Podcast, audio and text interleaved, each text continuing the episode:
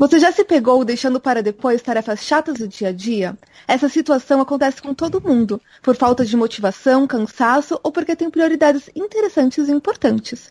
Alguns desafios podem parecer pequenos, mas viram verdadeiras bolas de neve, enquanto outras pessoas, além disso, também enfrentam TDAH, depressão, ansiedade ou crises de pânico. Nos últimos anos, cada vez mais, médicos, psicólogos, cientistas, pacientes, adultos e até crianças estão usando jogos e aplicativos de celular para mudar suas vidas, ajudar a organizar a agenda, descobrir curas para o vírus HIV, controlar a evolução de doenças e ajudar na saúde mental. A gamificação ou ludificação tornou-se uma ferramenta poderosa que aproveita situações cotidianas ou problemas da vida real para engajar qualquer tipo de pessoa com técnicas que exploram a sensação de pertencimento, o trabalho em equipe e mostra suas evoluções passo a passo, desde pequenas até grandes conquistas. No episódio de hoje, vamos falar sobre gamificação como ela ajuda milhões de pessoas no mundo todos os dias e seu potencial para mudar a realidade como conhecemos. Então, pegue seu smartphone, baixe os apps e venha se aventurar em um mundo de games que vai ajudar a vencer do menor ao maior problema na vida real. No universo colaborativo do PQPcast. Por quê? Por quê? Por quê? Por quê? Por quê? Por quê? Por quê? Por quê? De porquê pra PQP.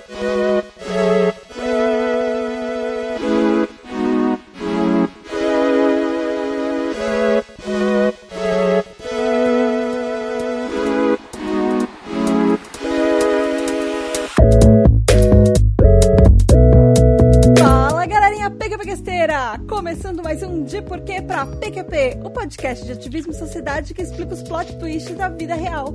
Eu sou a Tata Finoto. Eu sou Edvan Araújo. Eu sou o Leandro Gonçalves. E eu sou a Natália Matos. É isso aí, meu ouvinte! Nós estamos fazendo um episódio especial hoje, mais um episódio de saúde mental do PQPcast, e ele tem um motivo mais do que precisa ser comemorado, né, Ná? Que que a gente, por que, que a gente tá fazendo esse episódio? Por que, que a gente precisa falar desse, desse tema em janeiro? Janeiro branco. Uhul. E por que, que a gente vai falar sobre isso? E sobre o que, que a gente vai falar, aliás? A gente vai falar sobre gamificação e saúde mental. Porque geralmente a gente tá falando de saúde mental, procura um psicólogo sempre, procura um psiquiatra se também você achar que é melhor, mas procure um médico. Nós não somos médicos. Aliás, tem um, tem um, Tem um, tem um médico aqui, né? Não exatamente, mas é. É, tem um profissional da. Calma. Tem um profissional da área, mas mesmo assim, é, podcast não é resposta. Tipo, procure um, um profissional. Mas a gente geralmente tenta falar um pouquinho mais, mais pra desmitificar e pra tirar preconceitos, e a gente realmente começar um assunto, né? Porque saúde mental é uma coisa que ainda as pessoas acham que é meio um defeito, assim, em vez de ser algo que você é natural e que você tem o direito de tratar como qualquer é, machucado no seu corpo. E a gamificação, ela vem pra. Ela vem, olha, tipo, coisa mais de marqueteiro. Eu tô empolgada aqui. Programa da Fátima Bernardes. A gamificação vem pra A gamificação ela vai te ajudar a entender como o seu estado de espírito, às vezes, e ó, o jeito de você é, lidar com o mundo no, no dia a dia pode transformar, às vezes, quando você tá lidando com um problema. Ou com um desafio, assim, que nem todo mundo pode estar passando. Então, é, ela transforma tudo em um jogo, assim. Você não fica mais com aquela impressão, ai, tenho que lidar com isso, isso é difícil, isso é um, um, uma grande pedra no meu caminho, ela se torna mais um jogo de Mario Bros, onde tudo bem, você tem uma pedra no seu caminho, agora você sabe que ela tá lá e você faz alguma coisa a respeito. Então é sobre isso que a gente vai falar hoje. E nós trouxemos pessoas super especiais aqui com a gente. Ah, nós sequestramos mais uma pessoa do Psicocast.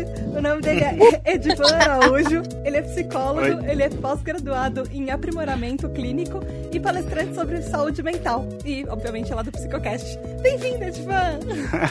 Ah, muito obrigado, viu? Fico muito feliz de vocês terem me convidado para participar hoje. A gente tá mega feliz que você tá aqui. Gente, a gente, a gente tá abrindo praticamente uma filial do, do Psicocast aqui no PQPcast, né? Todos os episódios sobre saúde mental tem alguém de lá.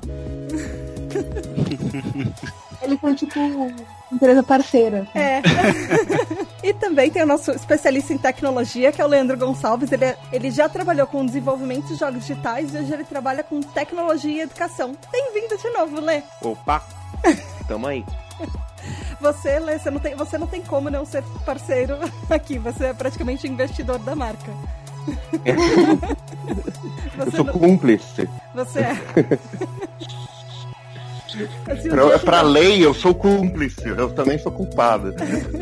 Se algum dia a gente abrir um padrinho, você, ah, você já contribuiu alimentando nós é. duas, que é a coisa mais importante que tem. Tentar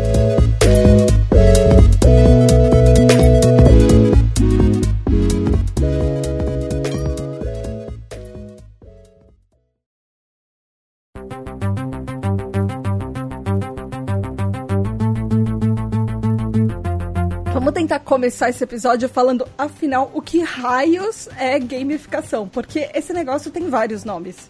É gamificação, é gamification, é ludificação, cada um chama de um jeito e no fim é tudo a mesma coisa. Quem que vai explicar pra gente? Quem quer explicar o que é gamificação, afinal de contas? É, ah, eu, eu, acho que o expert no game, games. Vai lá, Lê.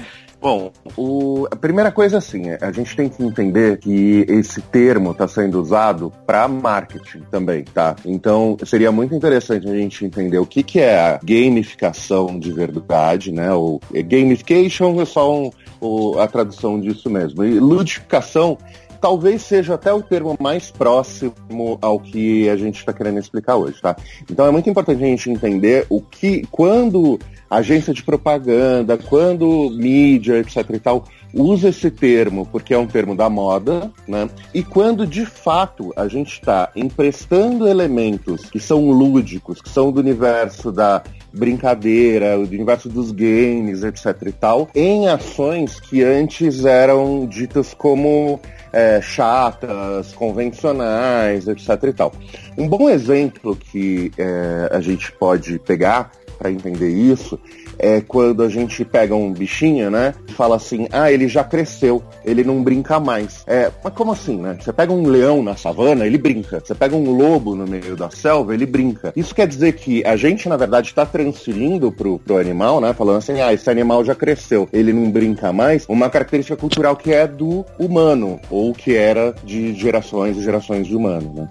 A gamificação ela tenta trazer esses elementos do, do jogo para tornar atividades que é, são chatas, é, não tem um, um objetivo é, divertido, né? não tem um elemento de diversão junto, em uma coisa mais leve, em um elemento de competição. Então, o, a gamificação, o objetivo da gamificação sempre é aumentar o grau de interesse em uma determinada atividade e tornar ela mais divertida. Isso é muito legal. A gente estava pesquisando, gente, é, tem uns, uns, umas aplicações para isso que elas são bem abrangentes, eu diria. Desde você pensar em, em tarefas diárias do tipo, ah, eu esqueço sempre de regar a minha plantinha. Existe um aplicativo para você, que a gente vai, provavelmente vai falar desses jogos mais tarde, mas existe aplicativos desde você lembrar de de arrumar a cama todo dia e regar a plantinha para ela não morrer e não regar demais nem regar de menos, até coisas que ajudam a, a ajudam, por exemplo, pacientes com câncer a, a falar para os médicos como que tá o grau de dor deles. Principalmente crianças, né? Principalmente crianças, que é o maior problema, porque elas esquecem, elas não querem escrever no diário de dor, essas coisas. Então, gamificação pode realmente ajudar em praticamente tudo da sua vida, assim. Até lavar louça. Sim, até lavar louça. é. Um, um, dos aplicativos que vocês colocaram aqui, quando eu estava fazendo uma pesquisa paralela também para dar uma entendida um pouco mais sobre o tema, é, descobri esse Zombies Run. Nossa, eu fiquei muito. eu falei, como assim? É um aplicativo para que a gente é, motive, que motive a gente para correr, né? Na nossa corrida.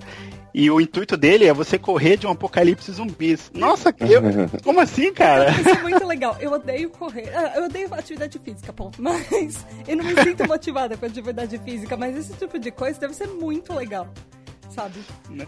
E ele fala, e ele vai trazendo os, os, elementos dos jogos, né? Vai te motivando a correr mais e ou, ou, descansar, pegar itens. Eu falei, cara, eu vou testar isso aqui da próxima vez que eu for correr. que até o próprio Pokémon GO foi um exemplo incrível de gamificação pra... e as pessoas nem perceberam que elas estavam caminhando mais só por causa do jogo. É, mas talvez aí, Tata, tenha sido o inverso, porque de fato, assim, é, ele é um jogo, né? Sim, sim, então sim. Ele, ele, ele, ele é o contrário, né? O Pokémon GO. E talvez por isso tenha sido a febre que foi, porque não, não tinha nada parecido, né? E ele, o efeito das pessoas andar, andar mais foi colateral. Né? Ele não, é, mas Ah, não ele de fato é um jogo. isso, né? Ao contrário, é. Ele não foi feito para isso, exatamente. A gamificação é o contrário. Você tem um objetivo claro, né? Que é fazer uma pessoa aprender, é, fazer uma pessoa fazer uma atividade física, etc e tal, e você puxa elementos dos jogos para lá. É, tem alguns elementos, né, como o Lê falou, que são alguns elementos de jogos, que eles são muito, muito usados. Por exemplo, eles usam um engajamento do, da pessoa que está usando o aplicativo, é, eles usam uma, um tipo de, uma, de um método que você percebe o progresso durante o jogo, você vai ganhando níveis. Por que, que os jogos são importantes? Porque durante a vida real, você não percebe que você subiu um nível. Nossa, aprendi uma skill nova, subi um nível, fiquei mais legal e mais poderoso em uma certa coisa. Você não, você não percebe isso, do tipo, olha como eu arrumo a cama bem, eu tô no nível 10 de arrumar a cama direito. Ou ganhei cookie points, porque eu arrumei a cama. Exato. Ou tipo, ah, eu lavei a louça. Ah, isso é uma coisa, às vezes, super chata do seu dia. Eu conheço pouquíssimas pessoas que realmente gostam de lavar a louça. A não ser que você lave a louça ouvindo PQPQ. A não ser que você... Obrigada. É, Tata, mas eu acho, eu acho até que isso existe por causa. Talvez o Edivan fale melhor do que eu sobre isso, mas o, a sensação de recompensa pra gente é, é muito gratificante, né? Talvez, não sei se o Edivan consegue falar isso, tipo, do, do como o nosso cérebro tipo, trata a questão da recompensa, mas a gente sabe na vida real que quando você ganha um presentinho, né? Quando você ganha um boa garoto, tipo, você, você fica feliz, você se sente motivado, né? Funciona muito melhor, né? É que, por exemplo, assim, a gente falando nesse tipo de ações gamificadas, elas remetem muito o behaviorismo radical, né? Ou a análise do comportamento, como é uma, é uma das linhas da psicologia que ela é bem mais conhecida. Quando a gente fala que a gente ganha alguma coisa por exercer determinada função, a gente está reforçando é, esse, essa, esse comportamento que a gente teve e moldando assim uma série de, de comportamentos do jogador ou do indivíduo. Vou dar um exemplo para ficar um pouco mais fácil que a compreensão. Quando nós em algum determinado jogo cumprimos um determinado objetivo, quando nós conseguimos fazer isso, a gente ganha os pontos ou algum tipo de recompensa. E isso aumenta as chances daquele comportamento que a gente emitiu no jogo ou na vida aumentarem. Muito legal, muito legal. O, tem a ver com, com, com a, a, a história do toda vez que é, o, o bichinho faz um negócio bom, é, ele ganha um biscoitinho também para tipo como prêmio, né? Então, isso, isso é, mesmo. Pavlov. Na, na, na faculdade a gente aprende, tem um experimento, esse próprio experimento aí, e tem o experimento de Skinner, que eu acho que é um pouco mais apropriado. Quando a gente, a gente ensina os ratos a eles apertarem um determinado mecanismo para que eles ganharem uma gota de água ou um, um grão de ração. Quando, sempre quando ele faz uma determinada ação, que é apertar isso daí, ou chegar próximo, fazer ações que remetem ao apertar o botão, a gente sempre premia ele com esse tipo de, de recompensa. Muito legal. É Pavlov no, na, na vida real, né? Isso. Acho que mata- matamos o segredo da gamificação. Acabou o. Não, não, senhor. não, senhor. Acabou A o gente tem, podcast. a gente tem as maneiras que a gente consegue é, envolver a pessoa, né? E tem as maneiras que são até um pouquinho mais egoístas, tem as maneiras que são um pouquinho mais que, que eles chamam até no, naquele vídeo do TED que que a gente vai deixar o link aqui pra vocês, que é tipo de White Hat, Black, Black Hat pra jogos. Então tem várias maneiras de você conseguir aplicar essa gamificação. E eu acho legal a gente deixar claro o que, que é e o que não é. Então, por exemplo, você colocar um, um sticker bonitinho pra você acumular na bolacha não é gamificação, né? É, a gente tá falando de realmente, de uma maneira criativa, pensar em, em maneiras de ince- incentivar as pessoas a gostarem daquilo. Até porque o, o- a premiação, né, a recompensa, é uma das maneiras que vai gerar motivação para a pessoa continuar fazendo uma atividade, né? É, outra, outra característica, tipo, super importante para ser utilizado é a questão do prestígio, que é um pouco diferente desse- dessa gratificação imediata. Na questão do prestígio, você atribui um símbolo ou, ou algo que a pessoa vai carregar com ela, que vai ser dela, ela não vai perder nunca mais, né? O ponto você pode perder, né? O ponto, ele é efêmero. Mas quando você é, fala de prestígio, é uma coisa que a pessoa adquire e vai ganhar pra, vai ficar com aquilo para todo sempre, tá? Que nem o troféu do Xbox. O troféu do Xbox, exatamente. É, sabe quem usa isso? Exatamente. Sabe quem usa isso muito bem? Que a gente acha que isso é uma coisa moderna, né? Quando a gente pensa em Xbox, a gente pensa no, é, em platinar, a gente pensa em é, status no Foursquare, inscritos no Instagram, likes do YouTube, tudo isso tem a ver com prestígio, né? É, quem começou a fazer isso muito bem no começo de 1900 foram os escoteiros, porque cada ah, ação que você tinha, você ganhava um badge né? De, de, uma. Como se fosse uma medalhinha, só que o deles são bordados, né? Que você andava com ele na roupa, né? Muito parecido com. Claro, a gente sabe que os escoteiros herdaram isso dos militares, né? Mas, tipo, era, serviam como medalhas mesmo, né? Ah, do, tipo, pra, eu sou bom nisso, poder... eu sou bom naquilo, e, e eles têm níveis também, né? Ah, eu sou é. bom em fogueira nível 2, sei lá. É, é, no caso dos escoteiros, é, funciona mais como um álbum de figurinhas. Então, o prestígio na escola do álbum de figurinhas é algo muito parecido também, né? Você tem slots, você tem espaços para serem ocupados, de objetivos claros, né, que você tem que ter. E depois que você chega naquele status, você é, ganha aquele reconhecimento dos seus pares, né, da tua comunidade, você passa a poder ostentá-lo. É muito parecido com a faixa das artes marciais também. Então, onde você ostenta aquilo na cintura, tipo qual o nível que você tá e você tem um teste para poder passar de nível. Mas uma vez que você ganha uma faixa, uma medalhinha de escoteiro, uma medalha de é, de, sei lá, de bravura que um soldado ganha, aquilo é teu para todo sempre. É tipo, então é, essa parte de prestígio é outra é, característica muito importante para o processo de gamificação que a gente tem que pensar. Isso, isso é muito interessante, você falando dessa parte de escoteiro que eu nem, nem imaginava que ia ser citado aqui hoje. É, eu já fui eu, eu, já fui escoteiro também, né? Ou quer dizer, eu ainda sou, né? Porque existe um lema que fala uma vez escoteiro, sempre escoteiro, um por todos, todos sempre por um. Alerta. sempre alerta. E realmente, você poder ostentar esse, e, e essas conquistas que você teve lá no, no escotismo na, no seu uniforme era tipo algo muito prazeroso, porque você falava assim, pô, eu consegui isso, eu consegui aquilo, e você via que, as, que tinha uma competição muito grande dentro do, dos participantes do, do grupo para ter o máximo possível desse tipo de conquista no, no próprio uniforme. Uma, uma coisa interessante também, que eu acho que, que, que vale a pena uh, a gente citar, é, é, que a Diva falou de, de competição, né? E existem meios e meios de se promover a competição. Competição promove engajamento, né? Então, enquanto você está competindo por uma coisa, é, o pior pecado que você pode é, cometer é desistir da competição. Seus pares não vão olhar para você com uma cara muito boa, assim. Eles vão falar assim, pô, mas a gente tá no meio do jogo, você não pode sair. No, no, dizem que no Velho Oeste dava, dava tiro se quem saísse no meio do jogo de poker, né?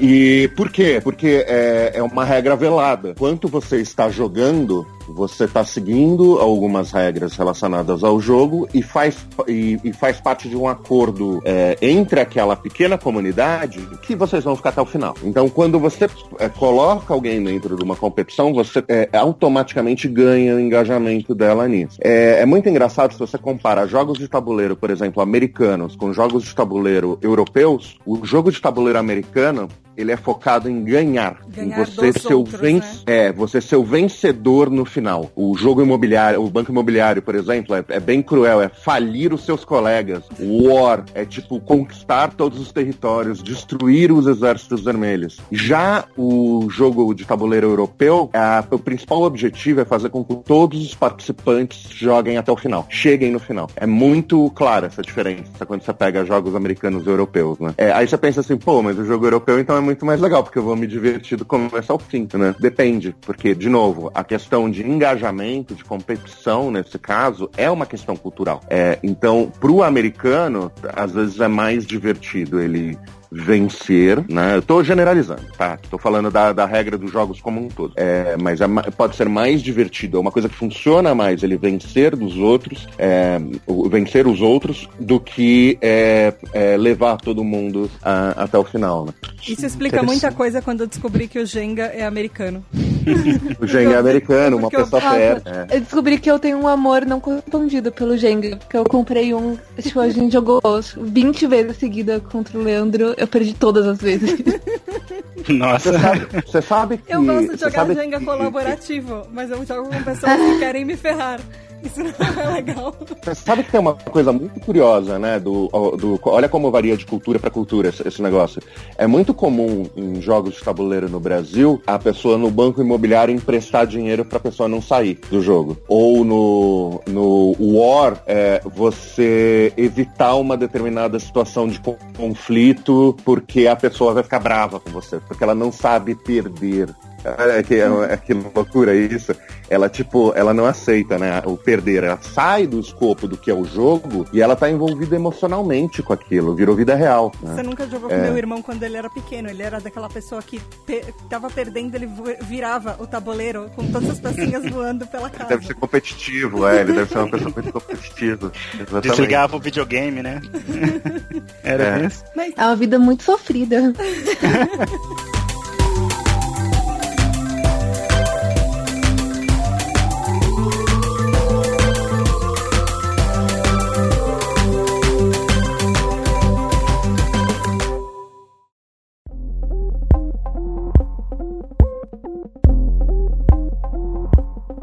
Falar um pouquinho de saúde mental, gente. Assim, porque no começo a gente estava falando de janeiro branco, que é o mês da saúde mental, e por que, que a gente está falando sobre jogos que podem fazer várias coisas? Porque isso também pode ajudar muito na sua saúde mental. Isso pode, assim, mudar um quadro de depressão, isso pode mudar um quadro é, de ataque de pânico, de ansiedade. E existem aplicativos para isso, existem motivos para isso. Edivan, explica um pouquinho isso pra gente. Como é que funciona, por exemplo, um jogo para uma pessoa que está tendo uma crise de depressão absurda e talvez ela esteja pensando em se matar. Que, que, diferença vai fazer um jogo na vida dela, sabe? Basicamente, a saúde mental é você estar bem consigo mesmo e com os outros. Você entender que algumas exigências da sua vida é você saber lidar com esses tipos de exigências, saber agir nesses momentos, o que fazer, a quem procurar, é você saber lidar com as suas emoções, alegria, tristeza, coragem, medo, ódio, serenidade, raiva. Por exemplo, a raiva ela é um, um, indicador que fala que você está com algum limite. Você chegou no seu limite em alguma coisa. Quando você fica com raiva, a primeira coisa que deve saber é qual é o limite que agora eu entrei, qual é o limite que eu não consigo passar agora. Se a gente levar isso para os jogos, por exemplo, ah, tem uma parte do jogo que eu estou agora, que eu, que eu fiquei com raiva porque eu não consigo passar. Por que eu estou com, esse, com essa raiva? Por que eu estou com esse limite? Ciúmes, culpa, frustração até ansiedade. Quando você fica com ansiedade, é o quê? É um medo. Medo de quê? É você saber, saber enfrentar isso, saber estudar isso. Ah, por que eu estou com medo? Qual é a situação que eu tenho que fazer um enfrentamento para que eu me sinta um pouco melhor? Ou seja, é reconhecer os nossos limites e buscar ajuda sempre que necessário. Nunca ter vergonha disso. É isso que uma da, é, um principal mensagem que a campanha é, Janeiro Branco ela traz para gente é enfrentar os nossos sentimentos, não ter vergonha de mostrar isso para as outras pessoas e se precisar, e se preciso, né, procurar um profissional que cuide disso daí. Agora, sobre os jogos, a gente está falando aqui muito de engajamento, né? Uma pessoa que ela tem ansiedade, que ela tem depressão, se uma das ferramentas, junto com o um profissional de saúde, ela colocar, colocar os jogos na vida dela e algum tipo de jogo, alguma ferramenta que traga isso para ela, que traga essas ações, esses elementos dos jogos, ela vai criar um engajamento muito grande. Por exemplo, uma pessoa que tem depressão ou ansiedade, se ela colocar um desses aplicativos para que ela possa acompanhar a vida dela, para que ela possa refletir um pouco mais sobre a situação que ela está passando, vai ajudar, vai tirar o foco daquilo, daquela doença, vai fazer com que ela pense um pouco mais. O próprio aplicativo que a gente estava falando aqui do Zumbi Runs, que ajuda você a correr, se uma pessoa ela colocar isso como uma ferramenta a mais na vida dela, para que ela se desenvolva, para que ela coloque, se coloque um pouco mais em ação, para que ela comece a correr, comece a fazer alguma coisa diferenciada, que tire o foco daquele transtorno, daquela, daquela doença que ela esteja passando, isso vai ajudar significativamente na vida dela. Pra gente ter uma ideia, ouvinte, É, os, da, os, últimos dados que a gente conseguiu da Organização Mundial de Saúde, da OMS, depressão atinge 322 milhões de pessoas no mundo. Esses dados não são muito recentes, eles são de 2014. Foram os últimos dados que a gente conseguiu, mas ele fala que uma, existe uma estimativa total de número de pessoas é, vivendo com depressão que ela aumentou 18,4% entre 2005 e 2015. Desculpa, esses dados são de 2015. E assim, isso é um aumento bem grande, pensando em população, pensando em mundo. Ah, já transtornos de ansiedade, ele, eles atingem 264 milhões de pessoas assim, no mundo. Isso é uma estimativa, porque, como a gente já falou em outros episódios, não só sobre ansiedade e depressão, como TDAH, às vezes o diagnóstico. A pessoa não fala. Exato. O, o diagnóstico é muito difícil, porque uma pessoa às vezes não vai procurar esse diagnóstico, segundo, às vezes a pessoa não se trata, ela, às vezes ela nem sabe o que ela ah, tem. Uma, uma das carac maiores características da depressão não é que você fica muito triste, você, você fica meio que tipo, vacinado, entre aspas, apático, é, você, você para de se importar em, na superfície, né? Sobre as coisas. Então, é difícil quando você tá é, passando por isso, você pegar e ter a iniciativa de, de ir atrás é, de ajuda. Uhum. A, a, tendência é, é, você ficar pior, né? É você ficar, entrar numa conchinha, não falar, pa, cortar é, relacionamentos, cortar conversas com pessoas, é, se afastar de amigos, se afastar de familiares, e isso vai se tornando cada vez pior. Então, se você se não tem alguém para puxar a pessoa para ir procurar alguém ou para conversar, ou mesmo para jogar um jogo junto com a pessoa, fica difícil ela sair daquele estado apático dela. E isso daí é, é bem interessante, né? Porque hoje a maioria das pessoas mesmo, ela pensa que depressão é igual a tristeza e basicamente são coisas muito, muito, muito diferentes.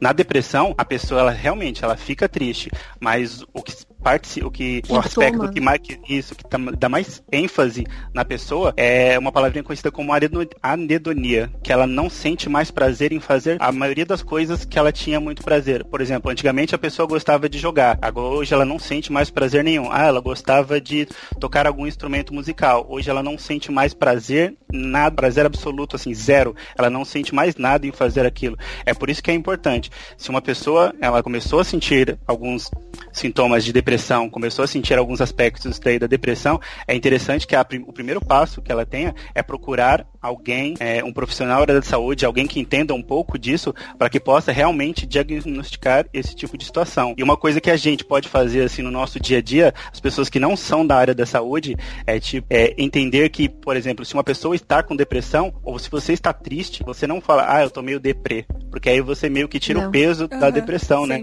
É, é, porque assim, isso. É, trazendo um pouco uma, uma frase um pouquinho mais pesada assim, ó, é como você falar, ninguém fala assim, ah, eu tô com um pouco de câncer hoje, nossa, eu tô meio câncer hoje. Então, é uma coisa que deveriam mudar, ter uma psicoeducação sobre alguns termos sobre saúde toque, mental. Né? Ah, isso, é, é tipo, eu tenho ah, um pouquinho de toque com quadro torto. Não, é, então, você é tipo... Não tem um pouquinho ah, de toque com não, quadro torto. É, são, são coisas bem, tipo, por exemplo, ah, eu, às vezes, eu, um exemplo, às vezes eu saio de casa, volto duas vezes para ver se eu tranquei a porta. Não, isso não é toque. Toque é, por exemplo, ah, tem que lavar a mão até sangrar, porque eu, eu acho acredito que aquilo ali vai ah. tirar um estímulo de toque. Isso é você ter um toque, é você ter algum prejuízo significativo na sua vida, profissional uhum. ou pessoal. É, voltando só um pouquinho, porque a gente estava falando da depressão. A depressão a gente já falou aqui, a gente já sabe que o, o máximo dela, o limite dela, ela pode chegar a, a uma pessoa se suicidar por causa disso. E as estimativas da OMS são que 788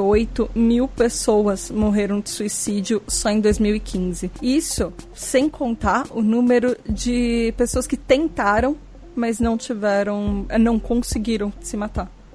Isso foi só o dado de pessoas que real, efetivamente conseguiram. E, e ele aumenta, esse número aumentou nos últimos anos. Isso é uma coisa muito séria, uma coisa muito preocupante. É, segundo um outro estudo da OMS, existe um guia sobre saúde mental e eles falam que a expectativa de vida de uma pessoa com um distúrbio mental, desculpa, com um transtorno mental, pode ser, por exemplo, depressão, transtorno bipolar, esquizofrenia ou alguma outra uh, condição psicológica, eles têm uma expectativa de vida de 10 a 20 anos a menos do que a população em geral. E isso pode ser, inclusive, por causa de tentativas de suicídio. Então, o, isso, os games podem afetar muito. Existe uma campanha da OMS que ela chama Be Healthy, Be Mobile, que seria seja saudável, é, seja mobile, seja, sei lá, é digital. E... Seja aparelho dispositivo é, móvel. É, exato. que eles, eles falam, em, em alguns países, é, por exemplo, mais de 7 bilhões de pessoas em países que eles são, são países de ter, segundo, terceiro mundo, assim, que eles têm é, baixa renda, entre classe média e, e, e, baixa renda, existem 7 bilhões de aparelhos, hum, é, de, aparelhos smartphones. E nesses países, provavelmente contando o Brasil também. Mesmo aquela pessoa que às vezes mal tem dinheiro para pagar a conta, ela tem um celular. E por isso a OMS fez um ele está desenvolvendo programas de saúde mental ajudados por aplicativos para pessoas que não têm dinheiro às vezes para comer direito, mas ela tem um aplicativo e ela pode cuidar da saúde dela física e mental inclusive com aparelhos, com aplicativos tanto, tanto aplicativos para estimular a saúde física, controlar condições, quanto condições mentais também. Existem testes cardiovasculares, uh, existem testes de câncer, problemas respiratórios, diabetes e isso está ajudando 41 milhões de pessoas por ano. E 71% dessas populações onde esses aplicativos foram testados da OMS conseguiram evitar a morte. Tá acontecendo no mundo agora. Já. Como, é uma... Tata? Mas como? Co conseguiu evitar a morte como? Com, a, com os aplicativos, porque eles levam, por exemplo, a, a, populações carentes, porque essas pessoas já têm o celular, então eles abaixam o aplicativo e ele tá controlando diabetes, ele controla é, doenças cardiovasculares, ele controla câncer, ele pro controla problemas respiratórios, a pessoa provavelmente... Ele não... É, isso é uma página que eu achei da OMS, ele não mostra como. Tá, é porque é o seguinte, um, um livro até muito bom eu devo ter falado em outro episódio, talvez no do, do da Darknet, eu, eu, posso ter citado ele, chama Tecnopólio, do Neil Postman, tá? A gente tem que tomar muito cuidado com esse tipo de ação quando a gente substitui é, o profissional ou o, o exame ou o, a, pelo, pelo software e pelo, pelo técnico, né? Uhum. Então, é, essa pesquisa até, tipo, depois me manda o link, queria dar uma olhada. É muito importante a gente ter a responsabilidade de falar assim, olha, até aqui a tecnologia consegue ir. A tecnologia consegue ajudar num monte de coisa coisa, né? Consegue levar informação para quem hoje não tem informação, não tinha uma informação, etc e tal. Mas ela tem um limite, uhum. tá? A gente tem que eh, entender isso na, na, na, sociedade que a gente vive hoje, que a tecnologia não tá aí para substituir o professor, não tá aí para substituir o médico, não tá aí para substituir um monte de coisa. Mas ele tá ali pra auxiliar. Ela, ela vai auxiliar e vai auxiliar muito essas pessoas, tá? Mas a, a, e muitas profissões vão deixar de existir por causa da tecnologia. Mas o é, é, é, é, muito importante a gente ser muito responsável nesse ponto e falar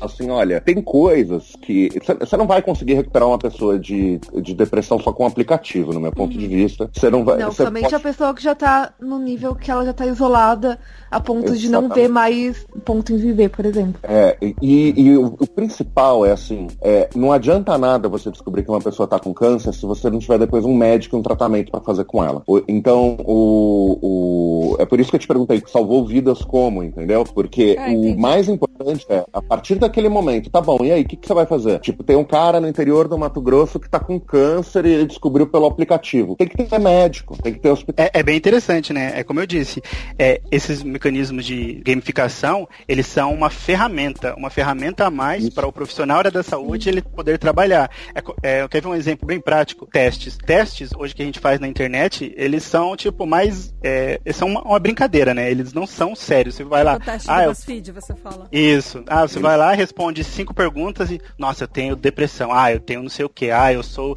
eu sou isso, eu sou aquilo. Ah, eu sou um psicopata porque eu respondi duas perguntas aqui e eles falam que se responder duas perguntas assim, eu sou um psicopata. Não.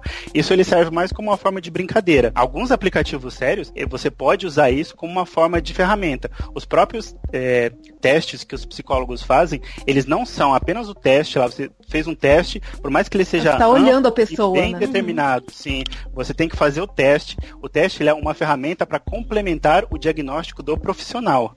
Ele não vai ajudar somente assim, ou rotular a pessoa apenas por aquele teste. Ah, tá. Na é, temos e, dois casos e... disso, né, Ná? Do teste. Que, que O, é, de fazer e, o teste de ir ao profissional. É, Não, é, porque assim, eu acredito que se você tem dúvida com qualquer coisa, você procura um profissional a uhum. respeito. Uhum. Se você tá com dúvida, se você tá com depressão, se tá com dúvida se você tem algum tipo de transtorno, você procura alguém para te diagnosticar. Você não fica sofrendo sozinha. Tipo, se você acha que você tá com, com com qualquer coisa que é parecido com câncer, você vai no médico na hora, né? Ninguém fica olhando assim, ai, ah, será que é? Não. Ou não, Você né? vai correndo é, pro é. médico, né? Tem uma, coisa muito, tem uma coisa muito importante que é a questão do objetivo, né? O médico, ele tá sendo contratado para te ajudar naquele, naquela questão. O psicólogo, o veterinário, o engenheiro, o advogado, etc e tal. O teste do BuzzFeed aplicativo, o teste do BuzzFeed, pegando como exemplo, ele só tem um objetivo, exibir anúncio. Então é claro que eles vão fazer as coisas mais é, é, virais possíveis, porque o que, eu o que ele quer é imprimir aquela página o máximo de vezes possível. E se ele falar assim, descubra se você tem depressão, descubra, sei lá o que, tipo, não importa, ele vai lá nos trending topics do, do Google e são esses temas que eles vão pegar. O fato da Tata ter falado que depressão é uma epidemia, é tipo, é claro que vão ter mais testes de é, você tem depressão na internet, mas isso é bem cruel viu, gente? Isso é um. um, um é, até acho que foi o Edivan que falou que o teste era uma brincadeira. É uma brincadeira, mas é uma brincadeira perigosa. Né? Que vai levar pessoas, tipo, é, se rotularem ou, tipo, passarem a viver de uma maneira porque acham que tem um, um, uma condição que às vezes ela não tem. E, as, e às vezes até se medicando, né? Procurando no Google, ah, se, quais sintomas do toque? Aí a pessoa vai lá e fala, ah, tenho isso, isso, isso. Ah, é, ações repetitivas. Aí eu fecho a porta duas vezes, nossa, eu tenho toque. Aí a pessoa acaba tirando realmente aquele peso da, daquele transtorno lá para pessoas que realmente têm. E às vezes por isso que hoje em dia, quando a maioria das pessoas fala, ah, tal pessoa tem depressão, aí vem outra e fala, ah, mas isso é frescura. Se a pessoa toma vergonha na cara, ela sai. Não, não é assim. Não é assim. É. Então, a pessoa que ela foi diagnosticada por um profissional, realmente ela tem aquele transtorno. Isso é igual você pegar um exame teu, abrir e procurar no Google o que, que é aquilo. 90% das vezes vai ser câncer. Tipo, que você vai é, descobrir que, que, que, tipo, é câncer. Por quê? Porque as páginas mais procuradas, etc e tal, vão, o algoritmo vai selecionar aquilo que é mais, é, que é mais procurado, o que é mais, é, enfim, tipo, que, que vai ter um resultado melhor para ele. Mas isso não significa que é aquilo, gente. Existem alguns tipos de metodologias, eu diria, que as pessoas que estudam games, elas aplicam nesses, nesses jogos para ajudar, para descobrir coisas, para a pessoa uh, se engajar. E isso foi uma pesquisa que a gente achou, a Ana, inclusive, achou esse link. E Octalize. É... Octalize. Isso. É, ele, é um, ele forma um octógono de coisas interligadas, passos interligados. Ah, inclusive são vários que o, ah, que vários que o Leandro já falou até. Uhum. Que ele dá, que dá Posso um falar sentido. Ele? Pode falar. A, o primeiro é o é, o, é exatamente isso, é o calling, o, o meaning. Eu, eu, preciso de tradução disso em português. É, é o chamado. Seria o chamado da aventura. Então, por exemplo, esse que ele que ele cita, o aplicativo para as crianças que têm câncer falarem é, qual que é o, nível da dor dela. No, nesse, nesse jogo, nesse aplicativo que eles fizeram, é, é, tipo um é, Pain Squad. Eles ajudam a criança a se sentir motivada. É claro que uma criança com câncer, ela tá tudo menos feliz. Às vezes até tá, mas ela tá com dor, ela tá passando por várias coisas que estão deixando ela se sentindo mais isolada. É, a vida dela tá, tá difícil.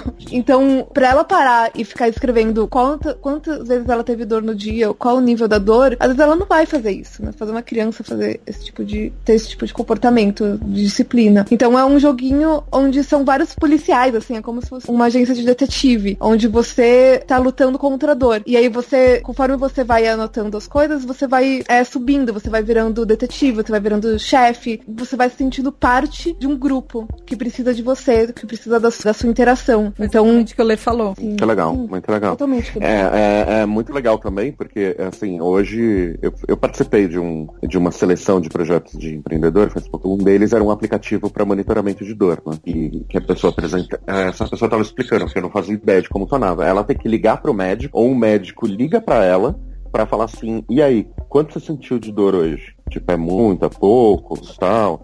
Tem uma escala e eles vão acompanhando isso numa, numa planilha, né? Para ver como que o processo de dor está evoluindo. É, com o aplicativo, na real, é assim, você primeiro, tipo, é, não precisa dessa dependência, né? Dessa dessa ligação entre o médico e o, e o paciente, essa informação já vai direto para um banco de dados, onde você pode fazer mapas de dor por região, por idade, é, você consegue processar a curva de dor por exemplo, o tipo de pessoas que tiveram, é, que fizeram cesariana, e quanto tempo leva para assumir toda a dor no, no pós-operatório. Então você consegue tratar esses dados de uma maneira muito interessante. Isso aí. O segundo é, é desenvolvimento, é o, é, o, é, o, é o quanto você conseguiu ganhar com aquilo. Desenvolvimento e accomplishment. E aí eles dão um exemplo da, do aplicativo da Nike, que é tipo, quanto mais a gente, a gente não consegue, por exemplo, quanto você conseguiu avançar em uma corridinha que você deu no meio da semana de meia hora. Mas a Nike te ajuda com isso, com esse aplicativo. Então você vai acumulando pontos da Nike. E quando você acumula tantos pontos, é, vem tipo um bichinho e, e fica todo animado que você completou os pontos tal. Então é uma maneira de incentivar. Às vezes até um pouquinho menos é, vergonhoso do que os zumbis te, te Ah, mas é, são Zumbis são Mas, olha, pensa assim, tipo, o som começa a ficar alto pra tudo. Vai ter fone de ouvido. Mas olha que legal Nike, isso. Esse da Nike eu achei oh. bem interessante porque ele não é um aplicativo pro celular. Ele é daquele reloginho da Nike. Daquela, ou daquela... Não, mas tem pra celular também, tá? Tem, tem pra também? celular, né? Mas eu achei interessante tem, tem porque ele sai, ele, ele pode sair do celular e ele vai para aquela pulseirinha que você usa pra corrida. Então, assim, ele é, mostra Nike... também que ele, que ele não pode, não precisa necessariamente ficar preso a uma plataforma só, algum tipo de tecnologia. Não, a Nike investe muita grana nisso, tá, gente? Assim, você tem pro Apple Watch, você tem a pulseira da Nike. Isso a marca tem que pagar pra estar tá junto com, com a Apple em, em, alguma coisa assim, tá? Não é, não é à toa, não. E a Nike, lembrando que a Nike fabrica tênis e material de esporte. Ah, não, sim, né? óbvio. Ah, então, é, eu tô falando que eles fazem é. isso pela, porque eles são bonzinhos. Não, mas não, é, um, não, não. é, é algo ó, efetivo. É, mas olha como o buraco é bem mais embaixo da Nike. Ele consegue medir aí quando você troca o tênis.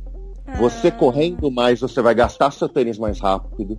Ele vai saber as regiões onde as pessoas correm. Então ele consegue fazer logística de venda de tênis nas regiões onde você mora, onde você corre, aonde você trabalha, etc e tal. E ele tem também o, o, o, dados biométricos seus, porque você preenche. Então, quanto você pesa, qual a sua idade, tudo isso determina perfil de consumidor. Eu, né? vi, eu vi um teste de tênis uh, numa loja nos Estados Unidos, que era um teste da Nike. E ele, eles corriam, a pessoa corria numa esteira, ela ficava 10 minutos correndo numa esteira, e assim, uma corrida bem pesada. E aí, no fim, na, aparecia na tela é, onde ela o, o, formato que ela pisava. Então, assim, ele já tinha. A pessoa, desde que comprava o tênis, já tinha o, o formato para você pisa torto, você pisa mais de um lado, você vai desgastar mais um lado do tênis, você vai desgastar mais o outro. Esse tênis é melhor para você porque ele corrige isso, porque. E aí a pessoa já. O vendedor já direcionava a pessoa para aquilo. Então, desde o momento da compra, dependendo do país, você já pode ser direcionado até para quanto você vai gastar o tênis e onde você vai gastar o tênis, em que, que lado Nossa. do tênis. É muito surreal. O terceiro é o empoderamento e criatividade. Então, eu, tipo, quando você pode usar a sua criatividade para fazer alguma coisa. Eu, por exemplo, amo Minecraft. Porque é. ápice de, tipo, você faz o que você quiser no jogo. Mas ele dá um exemplo do Foldit. O Foldit, ele é um aplicativo, na verdade ele é, foi mega revolucionário, eu achei incrível esse caso, porque os médicos, eles, médicos pesquisadores, eles estavam tentando isolar uma proteína do vírus da HIV há 15 anos. Eles estavam tentando resolver um problema relacionado a essa proteína. Aí eles falaram: "Ah, por que que a gente não vai e faz um jogo sobre isso?" 10 dias, um gamer resolveu o, o problema da, de isolar a proteína do vírus da HIV e que pode ajudar os cientistas a fazerem um, um mega de um avanço que eles não conseguiam há 15 anos fazer. E isso foi real, isso é um caso real. Em 10 dias teve um progresso que não teve nos últimos 15 anos por causa de um aplicativo. Eles jogaram, era um, tipo uma proteína 3D, um joguinho era uma proteína 3D, uma célula 3D, e você tinha que isolar a proteína de uma forma X lá, e qualquer, ele era aberto para qualquer pessoa. E aí tem um monte de gente que viu isso como uma coisa legal e como um desafio. Você não precisava ser cientista, você não precisava ser médico para fazer aquilo. Era só você, sei lá, você usar a sua criatividade. E aí conseguiram. em 10 dias, gente. Achei esse, esse caso muito, muito legal. É, é bem surreal, né? É. Nossa. É o, o que o avanço da tecnologia pode fazer se ele é colaborativo, sabe? O, o quarto é possessão, o ownership, é o tipo o que você possui. E aí eles dão o exemplo Posse. do Dragon. Posse, é, Posse. possessão é. Possessão envolve um demônio corpo de uma, de uma adolescente, geralmente. É, é, tipo, a gente assiste bastante filme sobre isso aqui. Até que engaja. Mas não, é quando você, você possui alguma coisa. Então, é, é o, eles dão o exemplo do Dragon Box. É um joguinho pra criança, pra ensinar álgebra. Achei Que fantástico. Eu parece queria baixar pra mim, porque eu ainda não aprendi várias coisas que eles ensinam É, eu também jogo. não. Teria sido ótimo, inclusive, quando eu era menor. É, mas eles pegam tipo, um ovinho de, de dragão e você tem que resolver umas equações que estão. Mas assim, você não tem que resolver a equação é, com 2 mais 2, 4. É, é tudo exemplificado, é tudo simbolizado. Com dados. né? Então, Dados D6. é, não, não, não só, não com dados. É, tipo, você tem, tipo, zero, você vai, vai clicando Ah, pra sim. tirar e tal. E daí você vai, vai resolvendo aqueles puzzles, aquelas, aqueles problemas que estão na sua frente pro, pro seu dragãozinho poder sair da, do, do ovinho e poder se alimentar. E aí vai, vai aumentando a dificuldade. Mas ele não, em nenhum momento você acha, você vê que você tá, tipo, fazendo uma equação matemática mesmo que você, ou se propõe a, tipo, te ensinar. É pra você ir brincando. É, esse, esse eu achei incrível. Imagina, tipo, se, se a gente realmente tivesse acesso a, a essas coisas hoje em dia, tipo, facilmente, né? Nossa, matemática ia ser muito mais fácil. É, e a gente tá falando de um negócio que custa é, 10 dólares, entendeu? É um brinquedinho de 10 dólares. A gente tem o quinto que é influência social, que a gente já falou sobre isso. A mesma coisa dos likes do YouTube. Mas é, eles dão o exemplo do Wall Power. Também não lembro o que, que é. Ah, eu achei animal esse. É assim, ouvinte, pense assim, você tem que baixar a sua conta de energia. Todo mundo tem que baixar a conta de energia, isso é um problema Ah. que to- absolutamente todo mundo tem. E aí, como a- essa empresa conseguiu fazer com que é, fossem economizados 250 milhões de dólares na conta de consumo das pessoas.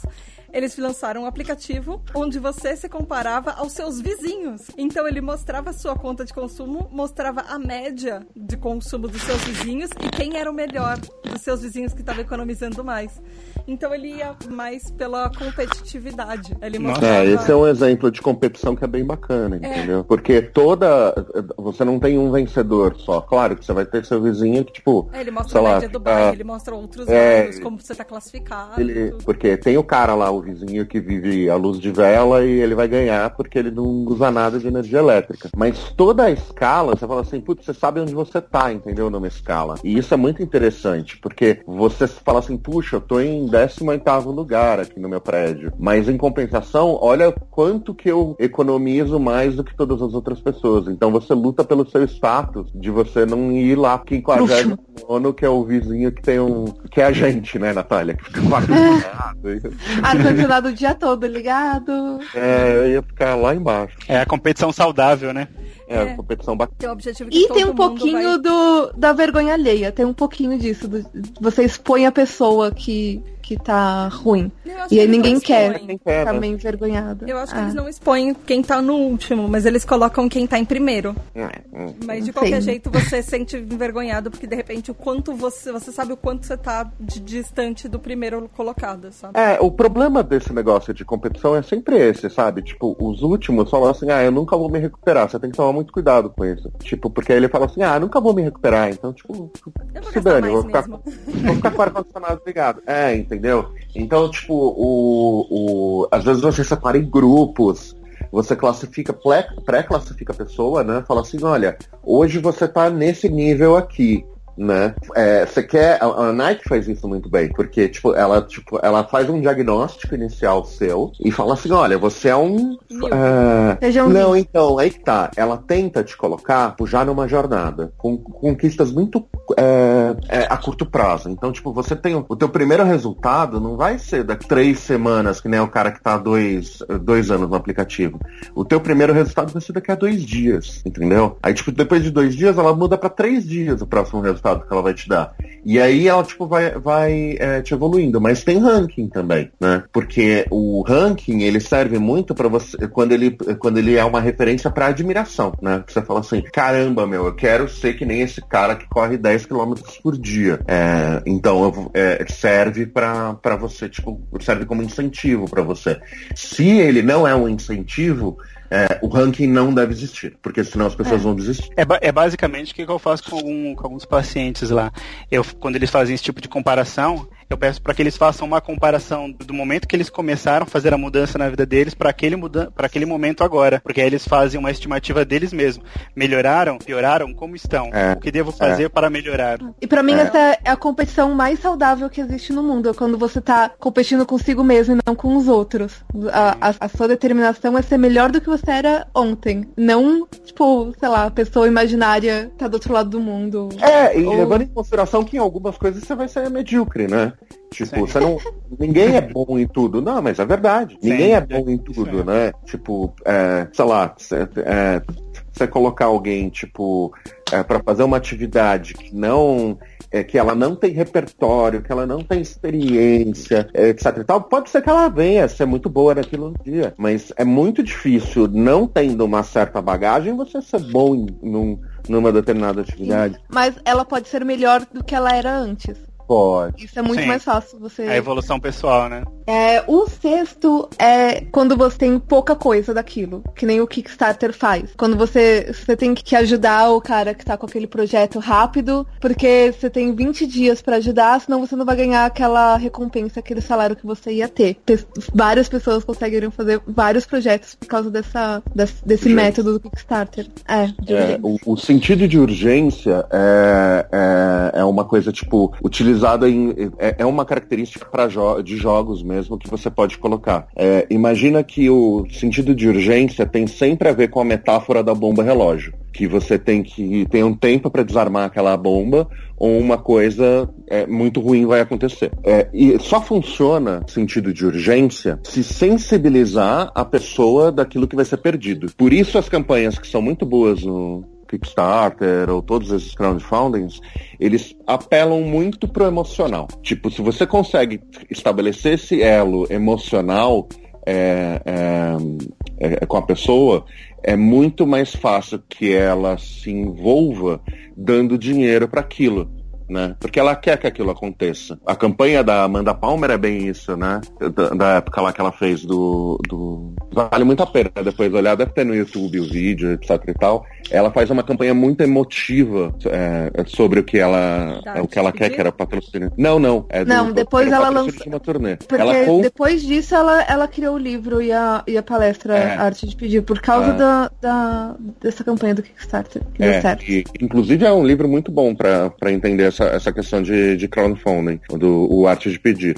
Mas é legal ver a campanha, como que a campanha foi construída para esse apelo sentimental. Eu entendo que o senso de urgência tem muito a ver com game, mas acho que o, o, o Kickstarter, eu não sei, eu não, não, sei se eu concordo muito, tem um processo de gamificação aí no meio. Eu acho que eles emprestam o senso de urgência, é, sim, mas o senso de urgência não é exclusivo de game também, né? A gente tem sempre no final dos filmes de ação o trem que vai bater em, em algum lugar ou vai cair do desfiladeiro, macaco gigante que está segura, segurando a mocinha que vai cair do prédio. É, tudo isso tem a ver com esse senso de urgência, né? Que, que, que faz com que a pessoa tipo, fique ansiosa para que alguma coisa aconteça. É, isso inclusive entra no sétimo é, unpredictability, que é tipo in, algo imprevisível. O que, que vai acontecer? A curiosidade. Quando a é. pessoa a pessoa precisa saber tipo, é, é, o que, que vai acontecer no, na, da próxima vez. E aí eles dão o um exemplo do Speedcam, que eu achei a coisa mais legal ever. Que é uma câmera que fica na rua. E se você passa da velocidade, obviamente você leva multa. Mas se você passa e você tá, não estava abaixo da velocidade, você entra numa loteria. Então, se alguém leva a multa, você tem a chance de ganhar o dinheiro que aquela pessoa vai pagar. É, que legal. Então, eles conseguiram que as diminuir a, o excesso de velocidade 20% por causa disso. É claro que as chances são muito pequenas. Mas a pessoa sempre acha que ela pode ter a chance, então ela diminui a velocidade. Porque você premia, você não pune. É muito interessante. É, é muito interessante. É a melhor forma de aprendizado, é o reforçamento, né? Quando você dá alguma, uma, algum tipo de recompensa. A punição, ela também funciona, entre aspas, só que o efeito dela é muito menor. O reforçamento positivo ah, é muito maior para você obter algum tipo de aprendizado ou é, querer conseguir que alguma pessoa emita determinado comportamento. É, fora que você fica com medo da punição, você não fica com medo de, do que vai acontecer se você fizer a coisa, né? É. Pessoas que têm medo fazem besteira. O oitavo, oitavo. é Loss of Avoidance. Se and, na, Loss and Avoidance, é isso mesmo, é que você não quer que aconteça algo. Então, eles dão o exemplo do Zombies Run, uhum. o aplicativo que coloca os zumbis pra ficarem na sua cola, pra você correr. É, os, o, todos os Tower Defenders são assim, né? Os, os games é. Defender. Tipo Plants vs Zombies, você tenta tentar evitar uma determinada situação, que é a derrota. Geralmente, um processo legal de se fazer isso é a derrota não acontecer é, de repente é, a sua vitória vai se deteriorando até que ela se transforma em derrota. Eu, eu acho, eu achei uma coisa legal também que não tem muito a ver com essa parte aqui, mas que eu acho que valia a pena comentar. Quando a gente fez a pesquisa de games e saúde mental, a quantidade de pessoas que a gente achou que começaram a fazer vídeos de, de games online por porque elas estavam passando por um período difícil e o game foi a, o escape delas, foi a maneira delas lidarem com aquilo, foi gigantesca. É, parece que, que todo mundo, de alguma maneira, acaba procurando o YouTube quando tá precisando. E isso faz até um pouquinho sentido, porque quando a gente tá passando por algo como depressão, ansiedade, até o, o TDAH, porque a gente não tá passando. Isso, isso é algo que, que você nasce com. É. É, mas você, mas você acaba sentindo é, diferente, isolado. E aí você, você procura maneiras, canais, é, para você achar pessoas que vão te ouvir e que vão se relacionar com você. E aí você acaba ajudando o outro, né? E se ajudando no processo. Então isso a gente viu acontecer muito. A gente viu com a Jéssica do ADHD, que a How to ADHD, que a gente já conversou sobre ela é, em outros episódios. A gente viu é, vários é, gamers na Hilly Singh, que é, a, que é a, a, Superwoman, que ela tem milhões e milhões de seguidores no YouTube. Ela começou porque ela estava passando por um período de depressão. Então, você tem desde as pessoas que, eram, que são super bem sucedidas hoje em dia, até aquele youtuber mais obscuro. Tipo, muita gente, até o, o, o Andy, inclusive, ele tem o YouTube Depressão Não é Frescura. Tipo, você acaba indo atrás de uma comunidade, né? E esses canais acabam te, uhum. te dando acesso a isso. E o game acaba também te dando acesso a isso. Quando você joga algo com o seu amigo, quando você joga, acaba conhecendo pessoas online que não estão julgando, que estão lá por um objetivo em comum e não necessariamente é algo social estressante, por exemplo. Então a gente viu muita gente que, que recorre aos jogos mesmo como um alívio, né? Como um, um fator para você conseguir lidar com o que tá passando dentro deles. É. Uma forma de encontrar outras pessoas, né, que estão passando por uma situação parecida ou alguém para te apoiar, amigos, pessoas Sim, que possam exato. estar ali com você. É, tem dois, tem, acho que tem dois lados disso daí, tá, gente? Tem um lado que é, é a comunidade, né? Então, o suporte da comunidade é uma coisa é, bacana quando isso acontece. Então, você tá numa situação de isolamento isolamento e você encontra pessoas com os mesmos interesses, aonde você vai ter a sensação de pertence daquela, daquela comunidade, né? É, só que a gente tem que lembrar também que é, games e qualquer outro outros ambientes que são competitivos, eles podem, tendem a se tornar tóxicos. Então, assim, é, bom, é, não sei quantos se vocês já participaram num chat online de um jogo online, né? É, é, as, as pessoas não são muito gentis umas com as outras.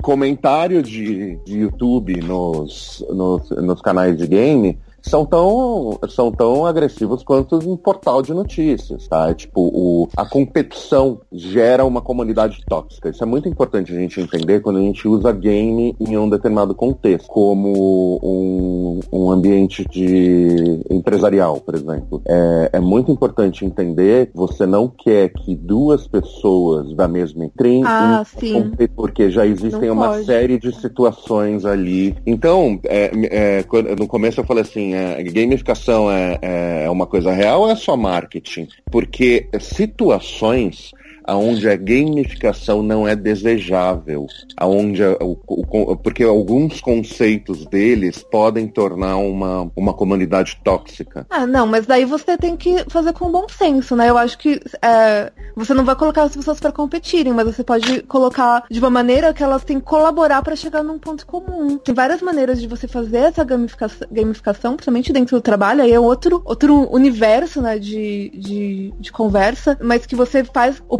é, tipo, quando existe colaboração entre as pessoas, elas formam essas tribos que a gente sempre tá falando delas. É claro que contra a tribo vai, tem um potencial enorme de dar uhum. muito errado. Quando você acha uma tribo também é essencial pro ser humano, eu uhum. acho. Que você, você, mesmo que seja tipo um grupinho bem pequenininho, tem uma pessoa que você olha para ela, ela olha para você e você se sente entendido, é essencial pro ser humano esse contato. E às tipo vezes. a ideia do, do Tribo TDAH, o nosso novo podcast, que é ter exatamente esse senso de pertencimento, que é uma coisa meio difícil para quem tem TDAH, que é até conhecer outras pessoas que conseguem entender o que, que elas estão passando no dia a dia. E conseguem é. falar sobre isso, né? Tipo, é. com propriedade. É. Deve ser a coisa mais difícil. Que não tem alguém o... que não tem isso falando para você como você deveria se comportar. É, foi, foi o processo do, do nerd, né? Se você falasse nerd há 20 anos atrás, era tipo um xingamento. E hoje, se você fala nerd, as pessoas se auto-intitulam nerds. Virou um estado né? social. Virou um espécie de estado social, né? Porque é. significa coisas que antes eram, eram vergonhosas.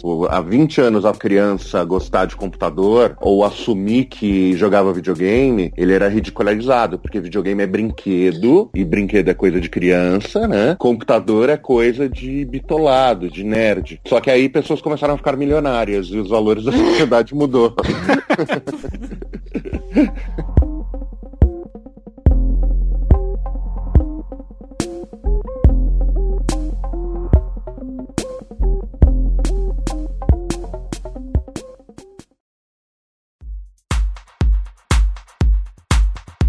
Eu queria perguntar uma coisa para vocês que na verdade eu queria propor isso aqui no cast. Não necessariamente um game de gamificação, assim, seja para saúde mental, seja para qualquer coisa, não necessariamente ele precisa ser no celular, não necessariamente precisa ser um aplicativo. Ele pode ser, por exemplo, a Nai e eu vimos no, naquele canal da Jéssica do How to ADHD, que é o canal é sobre TDAH, que ela faz um tipo de um jogo com o namorado dela para lavar louça e ela e o Sim. jogo é colocar um post-it, tem dois post-its, o nome dela e o nome do namorado dela, e os dois estão na pia. Quem lava a louça tira o post-it da pia e o post-it que está na pia é o próximo. Seria um jogo deles do tipo comigo não morreu. Essa é não um é jogo de vez. azar, é um jogo de azar envolvendo louça suja. Exato. só faltava, só faltava estar valendo dinheiro. Não, tá valendo a próxima louça suja. Se você lavou, você tira o seu nome de lá e o próximo é o próximo a lavar. É. Quem tá o nome na pia é o próximo o, a lavar. A brincadeira é, quanto mais você enrolar para lavar, mais, mais louça vai, vai ter para você fazer. É. Tá, é, tá. Então, assim, é, respondendo a sua pergunta, não, claro que não. não você não precisa, não precisa ser um suporte digital para ser um game. A gente, tipo, é, a gente tá falando de gamificação, não de videogamificação. né? Jogos, tem, um, tem algumas divisões, né, que tem muito pouco material acadêmico sobre jogo uh, hoje em dia, né? Porque talvez seja uma coisa que, enxergando depois de longe, a gente vai conseguir classificar melhor e entender melhor tudo que está sendo feito hoje em dia. Tem uma divisão muito clara ali que são serious games. O que, que são serious games? São jogos para alguma finalidade mais, é, mais nobre do que apenas o entretenimento. Não que o entretenimento não seja nobre, eu gosto bastante, inclusive. Você tem um, um então, por exemplo, um jogo para capacitar alguém a fazer uma atividade profissional. Tá? Isso é um serious game, que não necessariamente vai ser um jogo lúdico, alguma coisa assim. Pode ser um simulador, que também é um jogo. Tá? Então, pega lá o simulador de avião, etc e tal. E aí você, foi em 73, se eu não me engano, tá? É, o lançamento de um livro que chama The Game of War. Ele é super famoso, que é, costuma-se falar que é a inauguração dos Serious Games que é uma série de atividades, de dinâmicas para serem feitas no ambiente de trabalho, uhum. para desenvolvimento de algumas uh, características das pessoas. Vocês devem ter, já ter, ter, ouvido falar num livro que chama Pai Rico, Pai Pobre. Já ouviram falar? Já. já. Do Kiyosaki, super famoso, de autoajuda, vendeu um monte, fala coisas meio óbvias, mas fez um sucesso enorme, né? E ele lançou um jogo de tabuleiro sobre educação financeira, é, onde você tinha lá os conceitos que ele desenvolve no livro, né? E você jogava com dados, tabuleiro, etc e tal, e ensinava as pessoas educação financeira através do, desse jogo de tabuleiro. Ah, tem, né? um, tem um caso que eu lembrei agora, que no, no cliente onde eu trabalho, eles receberam, na verdade, do Bacen, do Banco Central, isso foi um caso de dezembro, agora de 2018, o Bacen lançou um jogo sobre fraude, lavagem de dinheiro. Uhum. E era um treinamento obrigatório para todos os bancos do Brasil passarem, todos eh, todas as pessoas que traba trabalham em banco precisavam passar por esse treinamento. E ele era um por causa da lei online. de corrupção. Exato, por causa da lei de corrupção. E ele era um jogo online, você no fim é. respondia um quiz e tinha um ranking que você passava o ranking da empresa pro Bacen. E o, o, o jogo de volta o, todos os funcionários pro Bacen. O desafio Sebrae, que tem todo ano, também é outro que é super famoso, que é, é que grupos de jovens se reúnem para fazer equipes, eles como, é como se eles estivessem gerenciando uma empresa. E aí as empresas tipo, se dão bem, se dão mal, a empresa que for mais bem sucedida é vencedora e daí por diante, entendeu? No, no caso do desafio Sebrae, ele tem um suporte digital, mas não precisaria ter. Porque na, no final das contas, você tá falando que você poderia tipo, anotar num papelzinho, mandar o que você vai fazer e as pessoas te respondem qual é o resultado. O jogo em si, ele não é, ele não depende do suporte digital. O suporte digital é mídia. Então, ele serve para distribuir esse conteúdo e automatizar as regras, mas ele não é necessário para você ter um jogo. Edivan, queria te fazer uma pergunta. Você tem jogos ou dicas para pessoas é, que querem, de repente, superar alguma coisa, depressão, ansiedade, focado em, em jogos, saúde mental? Oh, então, o que eu tenho, basicamente, o que eu faço lá com alguns dos pacientes que eu tenho, que eles têm, que a gente trabalha muito a aprendizagem lá, desenvolvimento e aprendizagem. Um dos meus pacientes, a gente desenvolveu uma metodologia que é bem semelhante a essa gamificação. A gente desenvolveu uma tabelinha que tem algumas regras específicas, específicas. Mais ou menos assim, duas horas de estudo, você tem direito a uma ficha. Uma ficha vale tantos pontos. Se você tirou uma nota de 7, você ganha tantos pontos. Se tirou uma nota de 8, é mais tantos pontos. Se tirou uma nota de 9, 10 e, e assim por diante. Cada é, ação efetiva que ele tiver na parte de aprendizado e desenvolvimento na, em, questão, em questões escolares, ele vai juntando essa parte de, de pontuação. E depois, no final da semana, ele troca essa pontuação por horas que ele consegue jogar de videogame com a mãe dele. Ah, que legal. Ah, que legal. que legal. Eu então... acho que eu estudaria mais assim. então, porque foi uma forma que a gente, a gente trabalhou e a gente conseguiu identificar que assim ele ficaria um pouco mais motivado para jogar, a gente limitaria um pouco o videogame, que era uma prática que ele fazia muito, e a gente conseguiu ter uma, um desenvolvimento tão grande que hoje em dia ele nem precisa mais das fichas, ele já adotou um hábito de estudo muito mais saudável. Que legal. Que legal. que legal. ah, tem um legal, tem um muito louco, que assim, eu, eu, eu eu, acho que é, tem, um, tem um, um episódio dos Simpsons, né? Que eu, o, o Homer tá jogando Where is Carmen San Diego. Ah. É, vocês conhecem esse jogo? Uhum, óbvio, adoro. Adorava quando era criança. É. A Carmen San Diego rouba. Carmen San Diego. É, e aí ela rouba coisas tipo uh, o teto da Capela Sistina tipo Cristo Redentor. É sempre uns roubos assim, sabe o que ela faz? Uhum. E aí o, o, o, o Homer tá jogando, o Eris Carmen San Diego, né? E ele, o, o videogame vira para ele e fala assim: talvez Carmen San Diego esteja em Istambul. Istambul é a capital da Turquia. A Turquia, aí ele começa a espancar o, a televisão. Né? Aí a Marge chega assim e fala assim: Homer, o que você tá fazendo? Aí ele fala assim: essa máquina estúpida estava tentando me ensinar alguma coisa. Porque quando você quebra, né? Você tem, a, a, você tem ali no jogo, você fala assim, você quer jogar? Quero. Aí você chega, tipo, a uma reunião da Emway. Assim, tipo, não pode ser assim, né? O, o jogo, tipo, ele tem que ser sincero. Tem, tem que tipo, falar assim, cara, você tá aqui, vai ser uma experiência boa, vai ser uma coisa bacana que você vai, que você vai passar. Esse caos do, do Homer Simpson serve para falar isso, né? Tipo, quanto mais você pensar na experiência do usuário do quão legal aquilo vai ser para ele e tipo mesclar os conceitos que você quer passar lá de uma, de uma forma é, bem feita, é, mais bacana vai ser a experiência dele. E ele não vai destruir a televisão como o Homer Simpson. Ou parar de jogar. É, é, a questão da sinceridade nos jogos, né? Tem que ter isso, né? É. Ah, um, um jogo que eu gostaria de indicar aqui, que por vários aspectos, né? Mas o principal, é, principal aspecto que eu gostaria de indicar o The Witcher 3 é porque ele, de acordo com as ações que você toma, que você tem, é uma série de ações, vai ter consequências muito graves ou muito positivas. É, eu achei isso fantástico nos no, jogos. É, com certeza, com certeza. É, o Assassin's Creed faz muito bem esse papel de de história, no sentido de ensinar história. Tá certo que o, no, no 3 ele mata um Borja, que é importante que não morre depois. Mas o, é, tirando esse contexto, assim, é muito interessante para você conhecer o que, que, que etc e tal, então, o Assassin's Creed faz muito bem esse, esse, esse blend aí de, de misturar esses elementos, né? É, de tabuleiro, uh, é, para entender, ver regras diferentes, eu sugiro muito o Bang, o que é um jogo de cartas. É muito bacana. É, a luderia é muito boa para você descobrir jogos novos e sistemas novos, que é um lugar aqui em São Paulo, é um bar, onde você é, senta, pede comida, pede bebida e pede um jogo de tabuleiro também. Tem jogos europeus, jogos americanos, jogos muito diferentes para jogar. O Bang é um jogo. Não estão, não estão patrocinando esse episódio. Não estão... nós, mas... mas poderiam mas poderiam estar patrocinando. É, então, o Bang é um jogo muito interessante, muito, muito legal para vocês irem, é, irem atrás, tá? Uma dinâmica de jogo social que eu acho muito interessante, que vocês já com certeza jogaram quando criança, mas vocês podem ver as bilhões de variações dele, como ele tem uma dinâmica totalmente diferente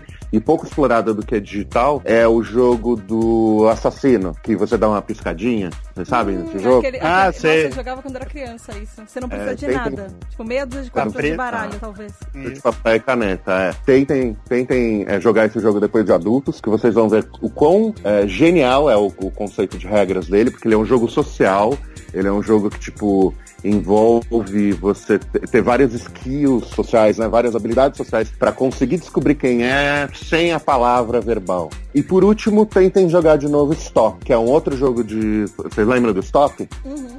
Né, é um, eu acho que ele tem é outros um nomes em outros lugares do Brasil. Acho mas... que sim.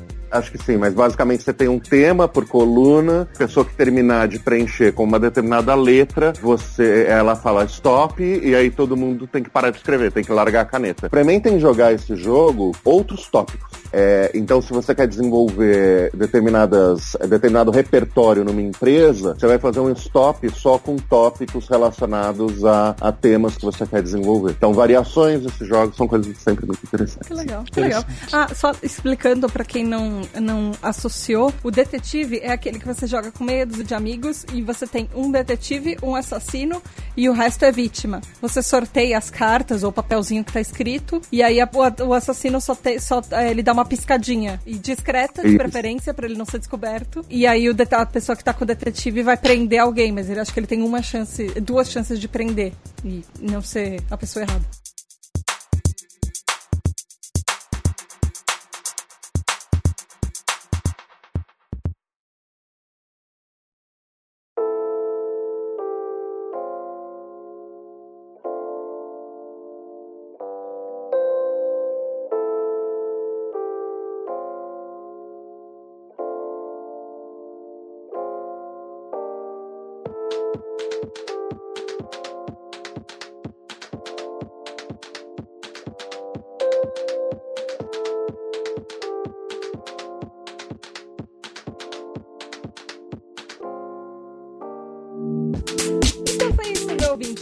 Melhorar a sua saúde mental e todo o resto da sua vida, da vida real, com um jogo, deixa a gente saber. Como é que faz, Ná? Você pode mandar e-mail para pqp.pqpcast.com ou você vai lá no Facebook na página de Porquê para PQP ou no grupo ouvintes do PQPcast lá no Facebook também. Ou você pode ir no Twitter no arroba underline PQPcast ou no Instagram, no arroba PQPcast. E vocês também podem ir lá no site do pqpcast.com, darem like em cada post e coraçõezinhos de saúde mental vão aparecer na sua tela para te ajudar com vários problemas que você pode ter. Valeu, muito, muito, muito obrigada por participarem desse episódio e trazer um monte de informação e coisas legais pra gente.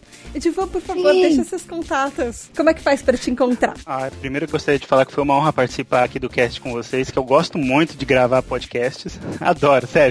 Eu, eu amo de paixão. Para me encontrar nas redes sociais, lá tem o meu Instagram, que é psicólogo Edvan, psicólogo underline Edvan, lá no Instagram. O telefone é 11 98277-4541.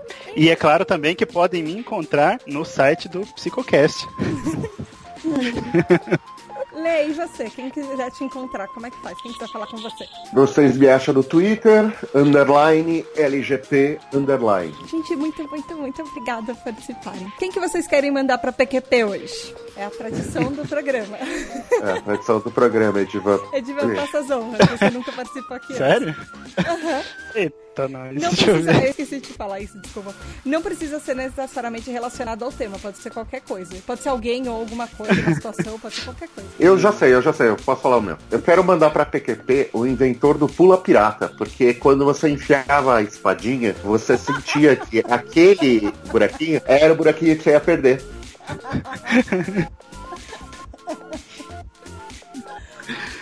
Vai lá, Edivan. Eu quero mandar pra PQP toda a tristeza. Oh, fofo. Bonitinha, né? Vai, Nai, e você? Vou mandar a ignorância. Oh, que fofo. É uma grande causa de tristeza, inclusive.